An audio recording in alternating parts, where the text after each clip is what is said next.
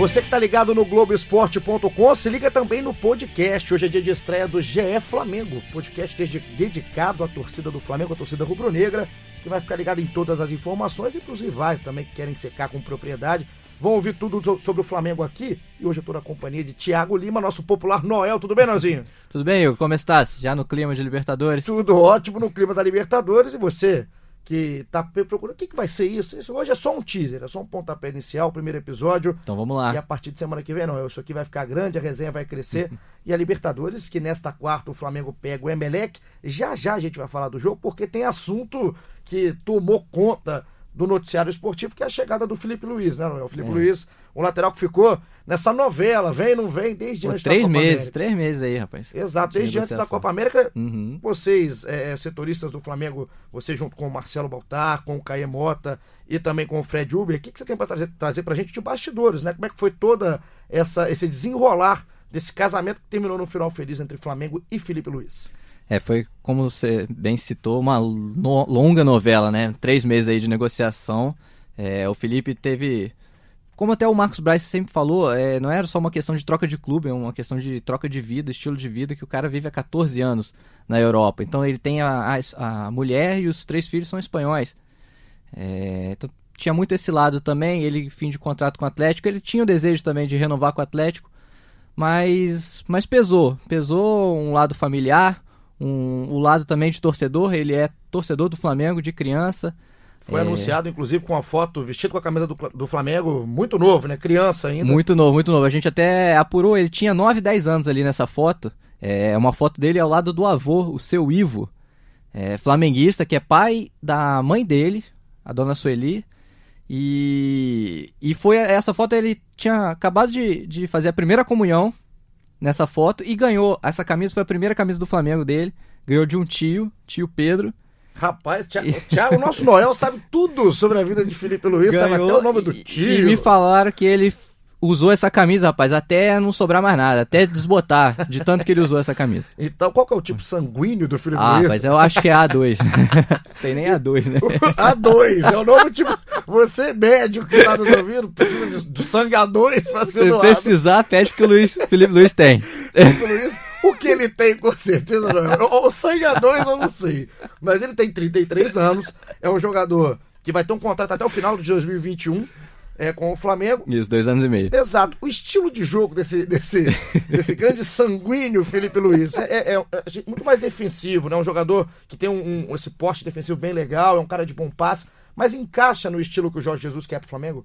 Encaixa, né? Encaixa. Encaixa em qualquer time, né? Um jogador desse nível é, ao meu ver, encaixa em qualquer time e ele, eu acho que eleva a qualidade, assim, é uma contratação de, de, de impacto. O cara titular da seleção brasileira, joga 14 anos na Europa, tá com 33 anos? Tá com 33 anos, mas pro, pro futebol brasileiro é tá com 17 ainda, sabe? Ele tem muita lenha para queimar aqui eu, acho, eu acredito que vai se dar muito bem no Flamengo. E ele é um jogador que você falou desses 14 anos na Europa, se eu não me engano, são sete títulos com a camisa do Atlético de Madrid, mais de 300 jogos, então, além dessa qualidade técnica, é uma experiência, né, para esse time que, que precisa dessa experiência em competições mais cascudas, não é? É, e reformulou bem, né, o elenco de, do ano passado para esse.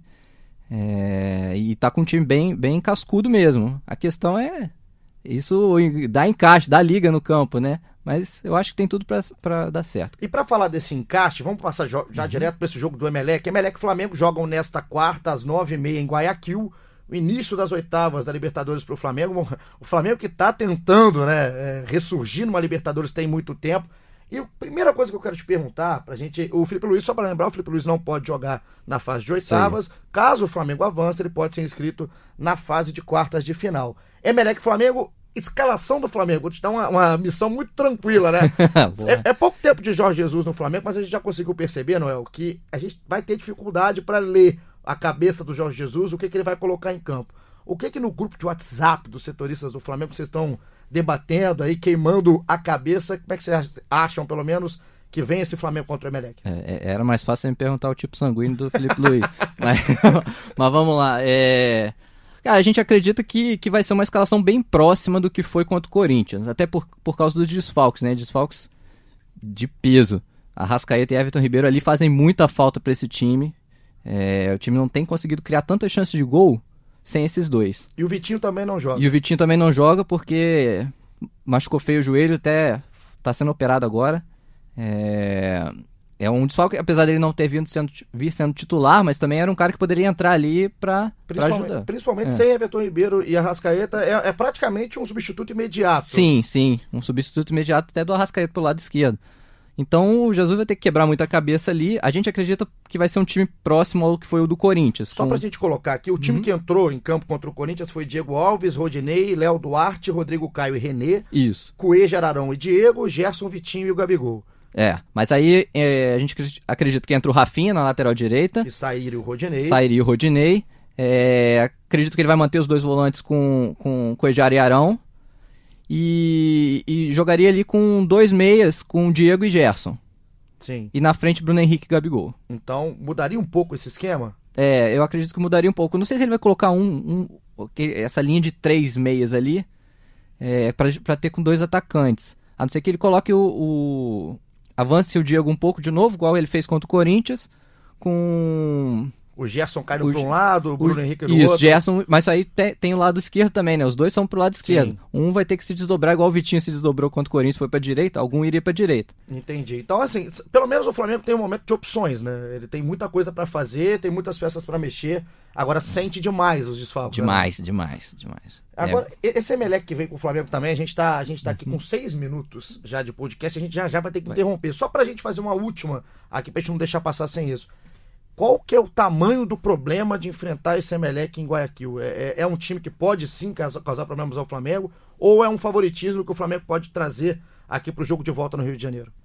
É, o, o Flamengo até se dá bem contra, jogando contra o Emelec, né? Na, foram nove jogos na história, o Flamengo ganhou sete.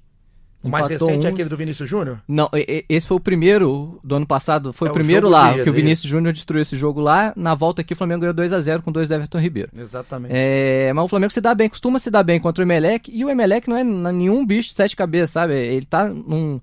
É um time arrumadinho, mas não vive nem uma boa fase. Não vai chegar nem boa fase, a torcida nem tá empolgada lá. É, eles venderam mais ou menos metade da carga de 38 mil ingressos. Então, até... Não, não, tem aquele caldeirão. É, a não ser que os caras vão de última hora, mas não tem. até ontem era metade só do, do estádio de, da carga que tinha sido vendida.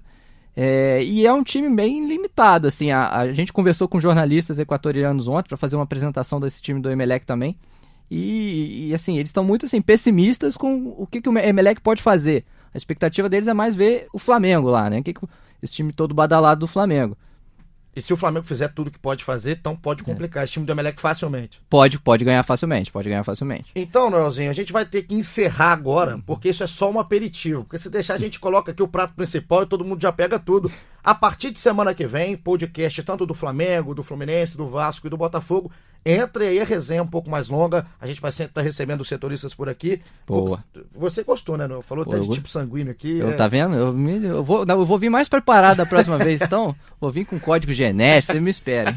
É um prazer receber aqui Thiago Lima, nosso Noel. Você que tá ligado, continua ligado com a gente. Vai lá no globoesporte.com.br podcasts, pode ouvir do Flamengo e todos os outros aqui do Grupo Globo. E a gente volta a qualquer momento. Um abraço.